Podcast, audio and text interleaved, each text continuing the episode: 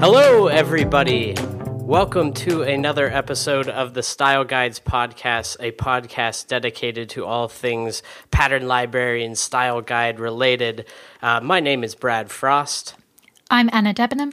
And today we are absolutely delighted to be talking with the infamous Jeremy Keith. Jeremy, how are you? Hello, I'm fine, thank you. How are you, Brad? I'm doing excellent. Good. How are you? How are you, Anna? I- I'm good, thanks. Good, good. Excellent. We're all doing good. It is. It is uh, a wonderful. Well, I don't know how the weather is there, but whatever. It, it's Beautiful, excellent. gorgeous. We're on different continents. Um, Jeremy, do you want to do you want to kick us off and just sort of give us a little bit of a background? I know you like to have have some fun with what your exact job title is, but could you just give a little overview about who you are and what you do? Uh, sure. I, I I just updated my job title yesterday. As a matter of fact, um, What are you I now? was. Yeah, I'm currently shepherd of unknown futures. Nice. Yeah, I thought that sounded good. Andy Dennis gave me that one. And before that, I was uh, I don't know commander of the armies of the Seven Kingdoms or something like that. So generally, you I don't take much stock in job titles because um, I just I don't find them that useful. Um, but in terms of describing what I do, my, my stock answer is, is really glib, and I'm like I make websites. Although, you know, these days there's so much involved in making a website that that doesn't really tell you anything at all. Um, historically, I guess I've been involved more in the front end side of things HTML, CSS, JavaScript, all that good stuff. But also, you know, I've done web design. I've, I've called myself a web designer in, at times. Um, bit of everything, really. Generally, at Clearleft, um, I guess my role is sort of. Um, yes, on the front end development side of things, but more in a kind of strategic, overarching way, as opposed to necess- not necessarily, you know, having my hands down in the code, Right. um, coding stuff for deliverables. Partly that's because I'm just not very fast at doing that stuff. I, I take way too long to, to do anything, and so it wouldn't be a very good use of my time.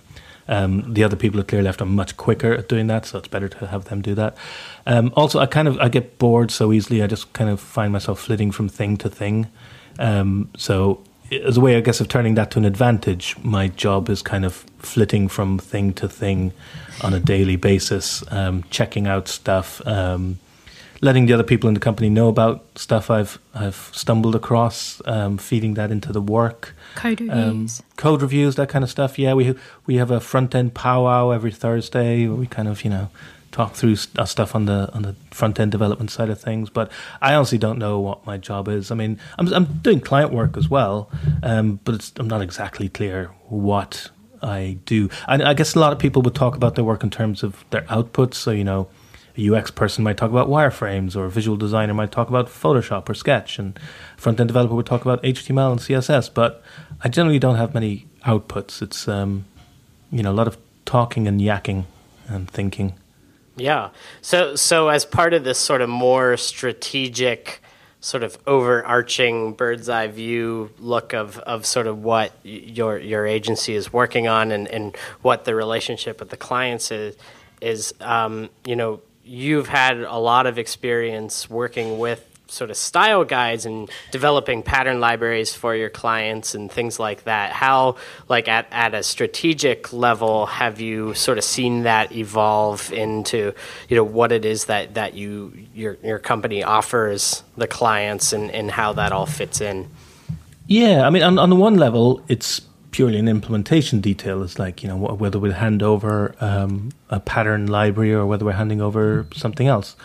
Um, at another level, it's kind of fundamental to how you approach thinking about um, deliverables, how you approach thinking about the the interface.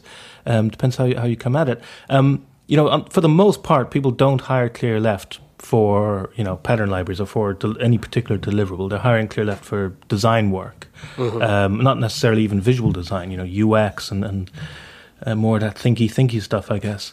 Um, but when it comes to that that front end, if we do end up doing front end code um, for the client, then time has taught us that handing over a pattern library, a sort of style guide type thing, is definitely more valuable than handing over a set of pages, for example. Um, so a lot of it's, it's kind of the systems thinking, which has been evolving for many, many years um, at Clearleft. Um, I know Anna's mentioned um, uh, Natalie, Natalie Downe, who used to work at, at Clearleft, and now she's at uh, Lanyrd, bought by Eventbrite. And uh, she's an amazing front end developer. And she started um, talking and thinking about this, this sort of very systems thinking approach to CSS and HTML uh, many years ago. And we started kind of putting it into practice in, in our deliverables. Like if we were handing over something, how you know how can we hand over a system instead of just handing over you know a finite set of pages and expecting the client to extract what they need from those pages? How can we give them the extracted bits that they actually need to put together all the pages that we couldn't possibly consider? Um, so a lot of that really started with Natalie.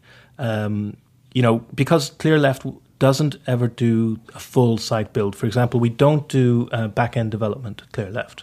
So we do um, UX, we do visual design, and sometimes we do front end. Not every project, sometimes, but we'd never do actual build, the actual you know back end PHP, Ruby, Python, whatever. And so over the years, we've had to get very, very good at delivering our deliverables to the client, whether it's you know design stuff or whether it's front end stuff.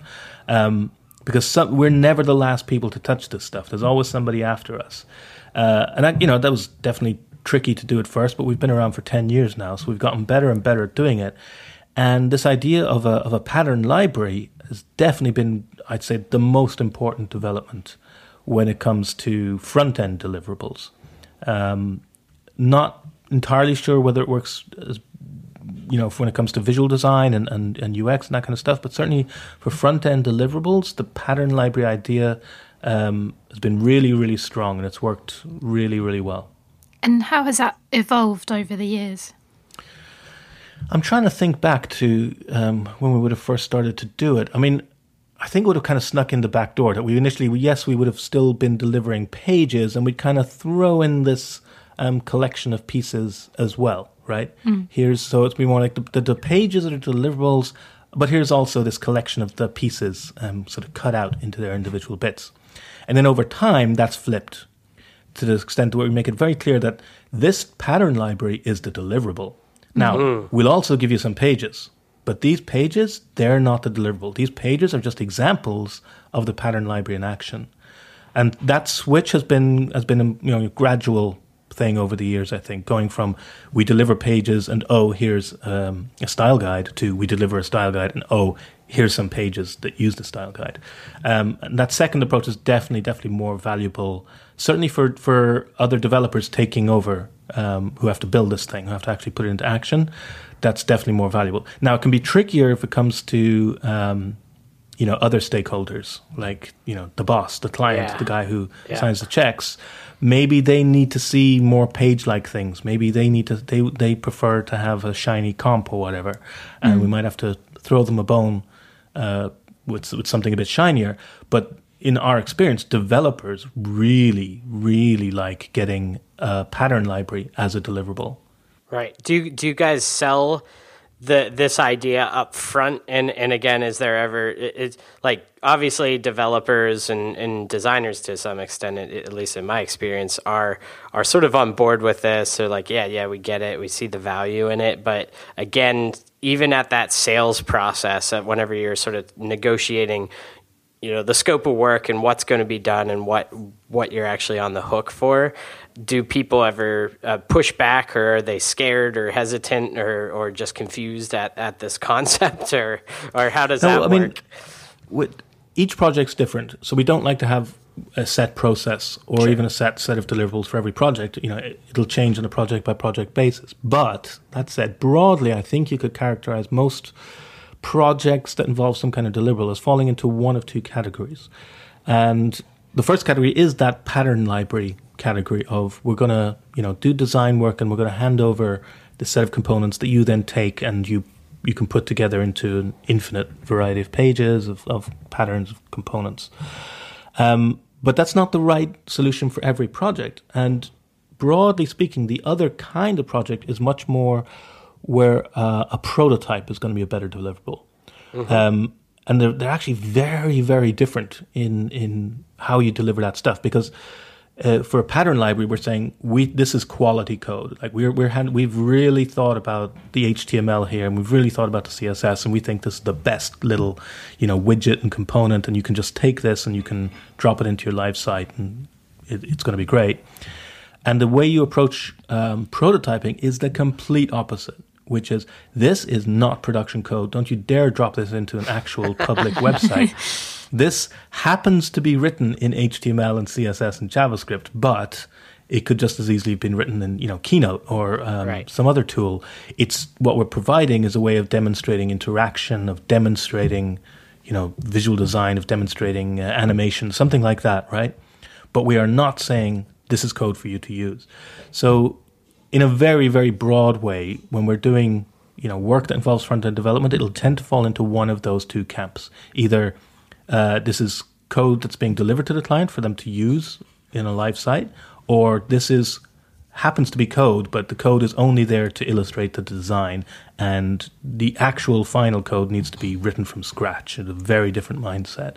Um, so we tend, w- when going back to your question about you know when we're the initial sort of pitching on projects and, and discussing deliverables, we tend to get a feel pretty early on of which direction um, the project would be going in. Like, oh, this sounds like a job for um, you know delivering a pattern library. Oh, okay, no, pattern library is not what they need here. This is about you know some other kind of problem solving, and we need to deliver a prototype, you know, a working prototype um, to demonstrate the design, but not to be used in production. So we tend to get an idea pretty early on, um, and then I guess sell them on on whichever one we think is is the right solution there. And do you tend to work straight in code, or do you kind of come up with mock-ups first and then and then get them built? There's nearly always mock-ups first. I guess the question is how long you spend um, refining those mock-ups, or how quickly you decide. Okay, this is good enough to get a, a, a to get going, right? And again, that that will depend on the client. You know, on some projects, clients absolutely get it, and they're like, "Yeah, yeah, you know, it's fine that we're not deciding, you know, in the mock-up. There's that wonderful phrase, right, from from Dan Mall about deciding in the browser, which I really like because, um, and we, so backing up a bit, the whole question of mock-ups or why do mock-ups exist? This is, I guess, a philosophical question that we've been tackling a long time. I mentioned that we had front-end powwows every Thursday. There's also like a design review, design crit that happens once a week. And it inevitably devolves into this like discussion of process and, and workflow and all of this. uh, and this question of like, well, what what's a mock-up for? You know, why why does it exist? This comes up, and um, yeah, this existential question. But so here's my take. Here's my take: is that there's there's three reasons um, a mock-up could exist. One is that it's for buy-in. It's basically for sign-off. You're mocking something up to present it to a decision maker who then says, you know, thumbs up or thumbs down, right? So that's kind of this decision-making thing. I guess what what Dan could be talking about, you know, deciding in the mock-up. Um, that's that's use number one. Use number two is it's a deliverable for a front end developer. So in other words, it's something a visual designer gives to a front end developer um, to get turned into code. Okay, so that's a separate use case. Now here's problem number one: is that mockups made for the first use case end up getting used for the second. Right. So if you're designing for sign off, everything's perfect. Right? Everything lines up at the top and the bottom. It's exactly the right amount of. T- everything looks beautiful. Right. It's not a real test of you know the edge case of the content. And unless you then make further mockups that are more accurate, uh, you know, reflect the, the real situation with content, um, and you just hand over this perfect uh, situation to developers, well, everyone's just going to get disappointed, right? The developers are going to be frustrated because it's not accurate. The designer's frustrated because, hey, that doesn't look like my mockup. And the client is frustrated because, you know, that doesn't look like what they were presented with. Yep. Oh, and then there's a third use of a mockup, which is for a visual designer to think, right? That they use it's a, a they they have a tool that they're comfortable with, like Photoshop, Sketch, Illustrator, whatever, and it's the fastest way for them to get ideas down is to create a mockup. Like That- element collages. Yeah, or, or even even a full interface, even you know making a page. But the difference is that that the reason for its existence is that third use case and not those first two, right? Yep. So for a designer to go away and create, uh, here's a page in Photoshop or here's a page in Sketch, that's absolutely fine, I think, as long as the reason for doing that is to get ideas out. It's not then fine to then present that to a client and say, "What do you think?" Give a sign off, and it's not fine to present that to a developer and say, "There you go, now go and build that." There are three very different use cases: the getting the designs out of your head, uh, getting sign off, and uh, a template for for build. Right, those are three different use cases, and yet what happens is a single mock-up will end up kind of doing all three. you And better so- believe it. Yeah. Right. So Yeah. this is the problem I found with mockups. We found in general is that this mismatch, I guess, of expectations. And this is why I love Dan's idea of deciding in the browser. So for that first use case, you're talking about deciding in the mockup. You show the client, they give you sign off, the decision has been made. Then you move on to use case number two, where you're handing it over to the developer to, to, to turn into real code. And that's when reality hits and, you know, differences crop up, questions come up that you hadn't anticipated. But now it's too late to make the decision to say, oh, well, look, that's been agreed, that's been decided, that's what the client signed, signed off on. So I really like Dan's idea of deciding in the browser where you say, yeah, you do stuff in Photoshop or Sketch or whatever you're comfortable with. It's more about that third use case. Use whatever tool is comfortable with you. But you don't go to the client and say, you know, approval or not approval until you've got it in web browsers, until you've got it in code, because that's just so much more accurate to reality, right? So much more realistic and makes much more sense to decide in that point. But going back to the original question, would there be mockups preceding the, mar- the markup, I guess, the CSS? Um, yeah, almost always. There's almost always some kind of mockup. Now, in an extreme case, that mockup could be literally paper, could be pencil on paper. More often than not, it is usually a tool like Photoshop or Sketch, you know, something. But like I said, there's definitely diminishing returns in polishing that mockup too much, like making it perfect. Because what's the point? The actual place to do that and make it perfect is is in the code, is right, in, when it's in web browsers. So the right level of fidelity, I guess, is the big question, and that changes uh, from person to person, from project to project, from client to client. I don't think there's a right answer. The right answer is to figure out what's the right level of fidelity for the mockup for this project, for this Yep. client. Yep. And do you do, so? Do the the designers working at Clearleft sort of bringing this all back to sort of you know what this all means for the if, if it is indeed a, a project where you're delivering a, a pattern library. In in my experience, sort of working with with sort of more visual designers working in static tools. Um, there's this tendency, and a lot of it's due to the tools themselves just aren't actually as sophisticated as HTML, CSS, and, and JavaScript as far as actually developing sort of more of a pattern based workflow.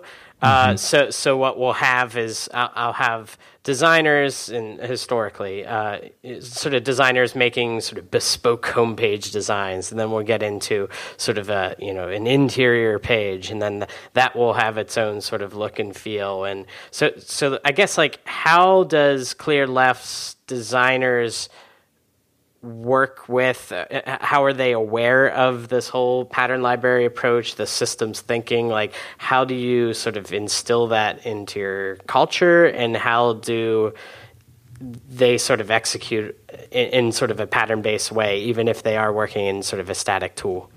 Yeah, it's interesting. I, I think that the systems approach that you know came from the front end, with people like Natalie thinking this way, has definitely sort of infected the the visual design part as well, which tends to happen sooner.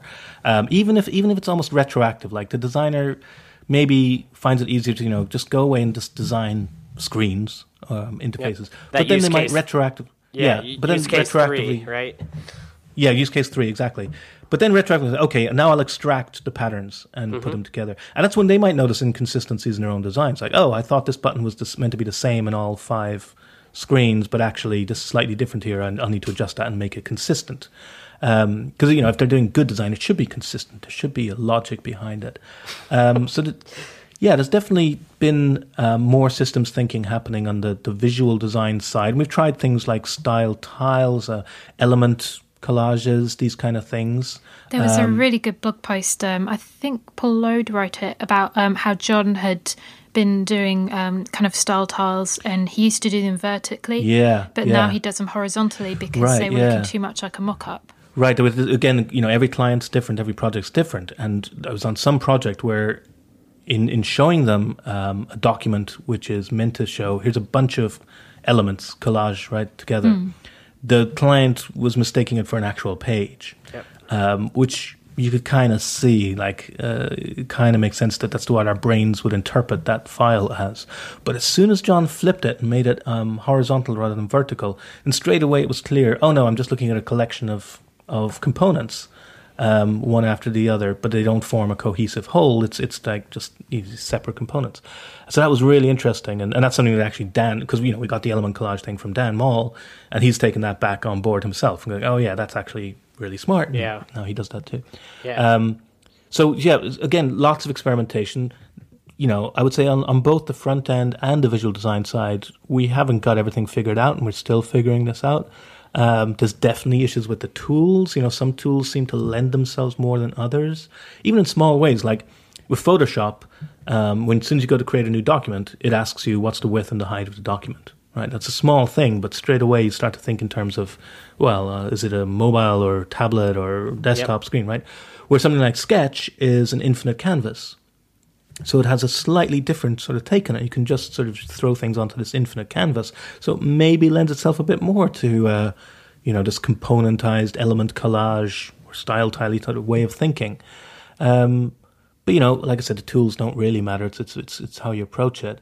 Um, like I said, as for designers thinking the systemic way, I think good design tends to do that anyway because you start with like a um, a type a, system, a type system is usually at the root of everything, and a grid system will come out of that. But it's you know it's a system. It's systems built on systems. There's there's rules behind it, and so good designs will have rules anyway. I guess the difference is making those rules clear um, bringing them out and showing them. Um, like I said, sometimes it's retroactive, right? They, well, let's slap on some uh, translucent pink columns to show what the grid looks like, right? Um, nobody yet has decided to slap on a golden ratio Fibonacci swirl onto their design, so that's good, right? that's very. You know good, what I mean yeah. about the retroactive? Like, oh look, it's a system. It's totally a system here. yeah. Um, but well, yeah, you know, we're still figuring this stuff out. Yeah, that that's better that that you're sort of preemptively getting the designers to think in that way because again historically it's been you know comps have been thrown in my face and i'm like well what about this or what if you add this in here? Or and there's just no system whatsoever and instead of oh yeah i guess that should be more consistent it's brad you're being difficult yeah, exactly. Why can't you just build it? Why can't you just do what I? Can't you just make and, the thing? And it's like, yeah. well, I, technically I can, but that doesn't mean it's going to be good. Yeah. So, so what, what tends to happen on projects is that there'll be some lead in with visual design. Like the visual design would probably begin a bit before front end dev, although it's always good to have a front end dev around to kind of just look over their shoulder and check stuff. Then you have a period of of both visual design and front end dev happening together, kind mm-hmm. of back and forth, where you know, get it into web browsers, look at it, and maybe adjust the visual designs. But then there comes a point where it's like, it's not worth going back into Photoshop, Sketch, Illustrator, whatever your tool is at this point. It's like, it, we just need to be doing this in browsers, and there's no point um, going, like, it's just wasted effort to yeah. reflect those decisions and those changes in the visual design files because those visual design files aren't the deliverable, right? Those those are tools to get you to the deliverable, which is the final website. Yep. Um, so yeah, it's it's different from project to project where that point is. The point at which is like, yeah, there's no, you know, you don't need to go back to the visual design files at this point. Let's just sit together and, and make changes in CSS Web Inspector. You know.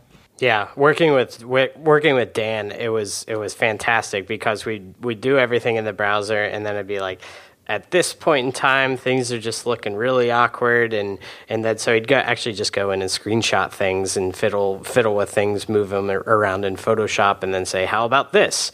And what we found is that the the vast majority of of what he was producing was was mostly meant for me, right? That It wasn't yeah. that that yeah, sort of client deliverable sort of thing. Yeah. yeah, yeah, which is great. Exactly. So, so you've been involved with uh, quite a few of actually a lot of our guests uh, you've sort of touched or, or sort of influenced in, in some way uh, a lot of the, the thinking about style guides and pattern libraries and all of this stuff. Uh, we had uh, Lincoln on from, uh, well, formerly of Starbucks, and, yeah, and yeah. sort of you were. Uh, do you want to share that story real quick about sure. sort of how I mean, that came to be?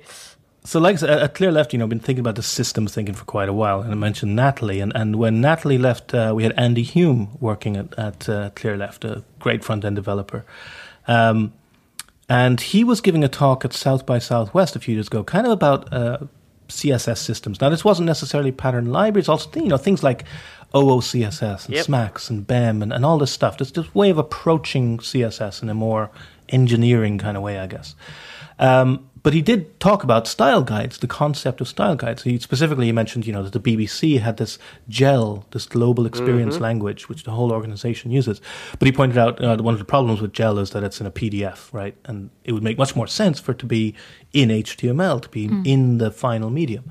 Um, it was quite fascinating when it got to the Q and A. Somebody stood up and said, "I'm from the BBC, and uh, I'm from the GEL team," and I was kind of thinking, "Oh shit, you know, Andy's up, Andy, Andy's in for it now." But he, the guy was like, "No, you're absolutely right. It makes no sense that it's in a PDF. It should be in HTML." I was like, oh, thank goodness. So anyway, That's great. after this great talk, all these people were coming up to, to chat to Andy about this, and I was kind of hanging out because um, I wanted to congratulate Andy and say, great job with the talk. And so this guy starts chatting to me, um, says he's from Starbucks, and it's, it's Lincoln. And uh, we're having a chat, and he says, you know, we actually have a, a sort of style guide like like the BBC thing, except it is actually in HTML and CSS. And my first question was, is it public? Um, and he was kind of like, no, you kind of hadn't thought about it. So I was like, why don't you make it public? And that's kind of my default reaction when people get in touch with me or come up and say, hey, we've got a you know a style guide or pattern library or whatever because I've been blogging about it and talking about it. My first question is, is it public? And can you make it public? Um, and they did, right? The Starbucks guys made it public, and I don't think they thought that much about making it public. But oh boy, boy, did that ever get you know press? It was like, wow, Yeah. this huge coup for them. It was great. So I think they're very, very happy they did make it public.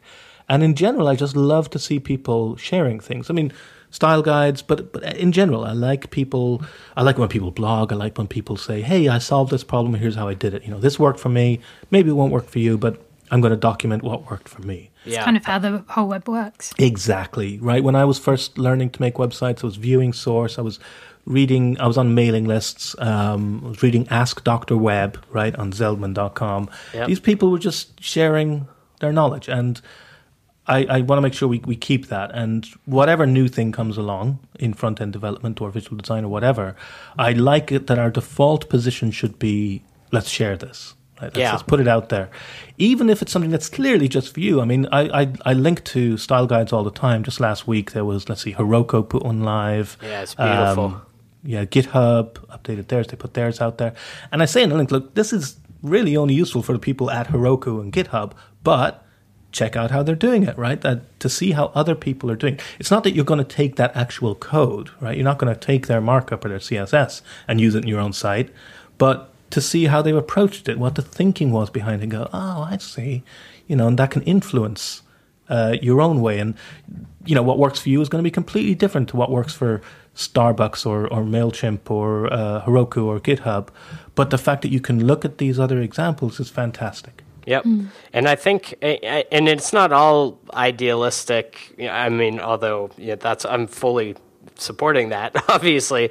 Uh, but but guest after guest, the people, you know, well, one of the reasons why we even have them on is because their style guides are live, so that we could, Right. you know, we could look at them. Uh, but but with especially with people like Jina Bolton at Salesforce, she specifically joined their team because she was in love with their style guide. And i just think that so so it i get really frustrated whenever because I, I i talk a lot about you know sharing and being open and all of that stuff. And it's always a oh my boss won't let me and oh Yeah. whatever. And it's like whenever you think about you know how you actually reach people and and get people on board and everyone's everyone is always struggling to hire talented folks. And it's like well you need to show them the goods. You need to show them Yep. what you can do. And and I think that these these style guides are a great way to to show like look we're we're working using sort of modern techniques modern technologies. You, we, we can show off you know how we do things. And that becomes like a massive recruitment tool which is awesome Yeah, and my general attitude with a lot of this is, you know, it's easier to ask for forgiveness than for permission. Right? Just just go and do it, and if you get flack from the boss, even though you're getting all this great positive press, um, say, "Oh, sorry, uh, do you want me to take it down now?" And they'll usually say, "No, well, now you've done it." You know, um, you know, I, that was kind of my attitude with, with stuff like the, the open device lab. I basically just said, threw the doors open and said, hey, anyone can use these devices um, without stopping to think or check, you know, whether that was okay or what's the worst Right. that could happen. It's more like, you know, I'll just do it and see what happens. And uh, it's fine. Everything's fine. Yep. So something that I'm quite interested in is uh, how do you kind of, as an agency, how do you ensure that these style guides are maintained by the client? So that's that's a that's a good question. In a way, it's begging the question because I'm not sure that the style. Well, first of all, let's step back a bit. The terminology here. I'm going to talk specifically about pattern libraries. Oh, here we go. into- We are just, I know, we are it's the just whole talking thing. about What's- this. right. What's a style guide? What's a pattern it's library? it's it's worth discussing for sure. Yeah. Okay, my my take is what we tend to be talking about at Clearleft because, as I said, the audience for this deliverable we're building is uh, developers, other developers. It's not decision makers, it's not designers, it's it's developers who have to actually put the site live, right? And for that reason, the best way to I think to describe what we're providing is a pattern library. It is literally a, a library of front end patterns. Now, a pattern library, I think, could be part of a style guide. And a style guide could contain other things. It could contain tone of voice. It could contain, you know, here are the colors. Here are the font choices. Here are, you know, um, the classic style guide stuff around, you know, where the logo is positioned relative to the corners. Yeah. all that Brand kind of brand style guides. But uh, right, so yeah, brand style guides. So I, I guess a pattern library would be a subset, a specific subset of style guides. So just having cleared that up, that what I'm talking about here is pattern libraries. In the case of Clearleft, an agency handing over a pattern library as a deliverable, I don't think what we hand over is necessarily what should be maintained. In a way, what we're handing over is kind of a one-time thing, saying, okay, as part of our you know engagement, we did the design work, we created a pattern library. Here you go. We think this is what you need to to to, to go on from here. Now, we might highly recommend that that company have their own pattern library, have their own style guide, right? Pattern library and more. But whether they choose to use our deliverable as that's as the starting point for that or not is up to them. Um, it would make sense in a lot of cases that okay, we'll take what Clearleft has given us as a starting point, and you know, going forward, we'll be maintaining it, we'll be adding to it, we'll be changing it. But it might also be that for it to really be owned by an organization, the organization kind of has to make it themselves, right? That it isn't something they've inherited, Yep. but it's something that comes from within. Um, I think it's really interesting that most of the examples out there are from companies and products rather than agencies, right? The examples of style guides, a lot of your guests on the shows, they, they've made this internally. They, they, they own it. You know, they, they've put their uh, blood, sweat, and tears into it.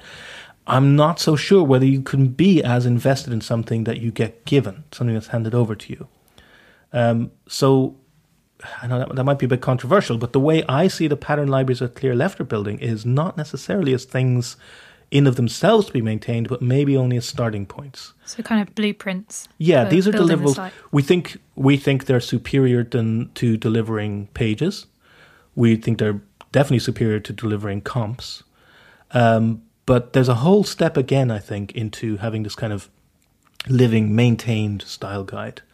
And I kind of feel like that needs to come from inside the company. It, it- yeah, it it absolutely does, and I think it's sort of interesting talking to Dan on an on an earlier episode. Dan Mall, uh, he was sort of talking about his own work, uh, and and it is because it, it, it you don't work for them, so you can't change their culture to to make this a priority for them. It has to come from within, but.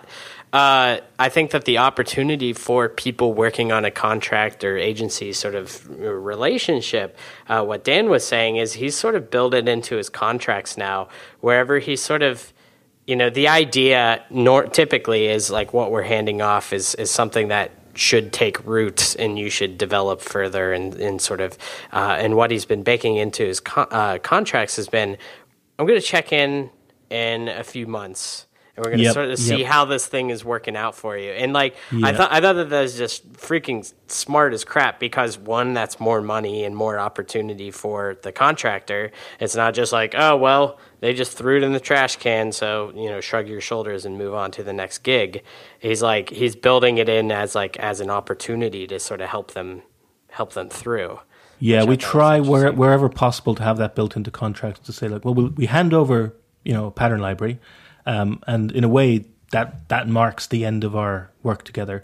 But we want these extra few days, one in a week's time, another in maybe three weeks' time, another in, you know, six weeks' time. These regular intervals to check back in um, that's the only way you'll ever find out, like, how clear was this library? Like, how good was the documentation that accompanied it? How self-explanatory were those class names that we thought Yeah. were so great? You know, Yeah, um, did, didn't you guys just through- go through that with with Clear Left Yeah. or, or with uh, Code for America with the project? Well, that was that was kind of diff- that was an interesting one because that was to do with the audience. As I said, usually the audience, um, as in for the pattern library, will be developers, other developers, either front end or back end developers, who are taking this and, and, and implementing it. Uh, and it was really interesting with Code for America. So we, we had Anna working with us, which was great. And in the first round, we made sure that the, the CSS was really robust, right? Like putting in a lot of that current thinking about um, really maintainable robust CSS, which means there's a, there's a trade off in the HTML where you know maybe you've got a lot of class names, but if the developers are the ones doing the HTML and CSS, that's absolutely fine. Now, as it turned out with Code for America, the developers weren't necessarily the ones doing the HTML, right? Because eh, lots of different people were creating, um, you know, new sites or new pages, copying and pasting this stuff. And while it's perfectly reasonable to expect those people to understand, say, basic HTML, you know, what a paragraph tag is, what an H1 is, it's not really fair to expect these people who aren't developers to now have to learn a whole nother vocabulary, which is these great class names we've come up with, right? Right. And so the second phase of work was really interesting, where we started to take some of this complexity that was offloaded to HTML and put it back into the CSS. And we made it clear in the second round, said, now look, we think this CSS is now actually a bit less maintainable, a bit more brittle. It isn't as robust as what we first delivered, but it is the right thing to do for this audience because the people making the pages aren't necessarily developers.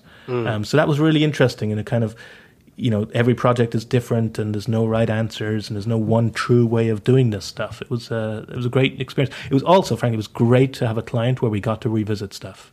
Yeah. so often right you you do your work for them and then it goes live or goes out and, and then you see all the stuff that you could have done better or could have been fixed or now that it's actually live you want to you want to iterate right? Yep. and that's that is one of the downsides of agency work is is um, as opposed to product work is maybe you miss out on the chance of, of iteration of being able to revisit stuff so the code for america project was great for a number of reasons but one of them was the fact that we had a second round that we got to iterate and revisit this stuff and, and you know check our assumptions and, and revisit the things we'd um, decided the first round That was a real eye eye opener. I really enjoyed doing that. yeah, yeah, it was good. It was good. It was good to see how, you know, something we thought was fairly fundamental was maybe, you know, not necessarily true, and so we need to revisit it. But that's okay. It, you know, it was all out in the open. It was all clear what the problem was, and uh, yeah, it was a great project.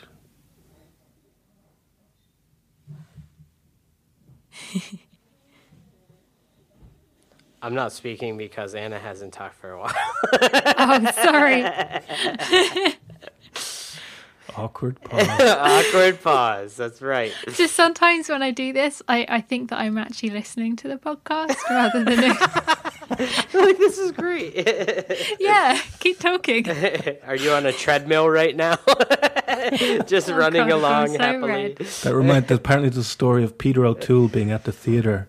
Um, he's, he's he's been out drinking. He's taken some friends to the theater, and they're sitting in the in the audience. And he goes, "Oh, this next bit is great. This is the bit where I come on. Oh shit! Oh, that's excellent. Um, okay, well, all right. So, um, I, looking at the time, I actually think that we, we sort of need to wrap up anyway. So, so maybe it is good that we don't continue on. Although I'm sure we could sort of talk all day. I Uh, really want to, but I also know Jeremy probably needs to eat his dinner. No, you know me. You know, uh, once you wind me up and get me going, I, it's hard to shut me up. I, c- I can talk about this stuff all day, but yeah, we should probably be merciful upon the ears of the listeners. Well, thank you, dear listeners, for hanging in there. no, we co- we covered a lot of meaty bits. I feel like it's all right to to end on a on a lighthearted note. I think so.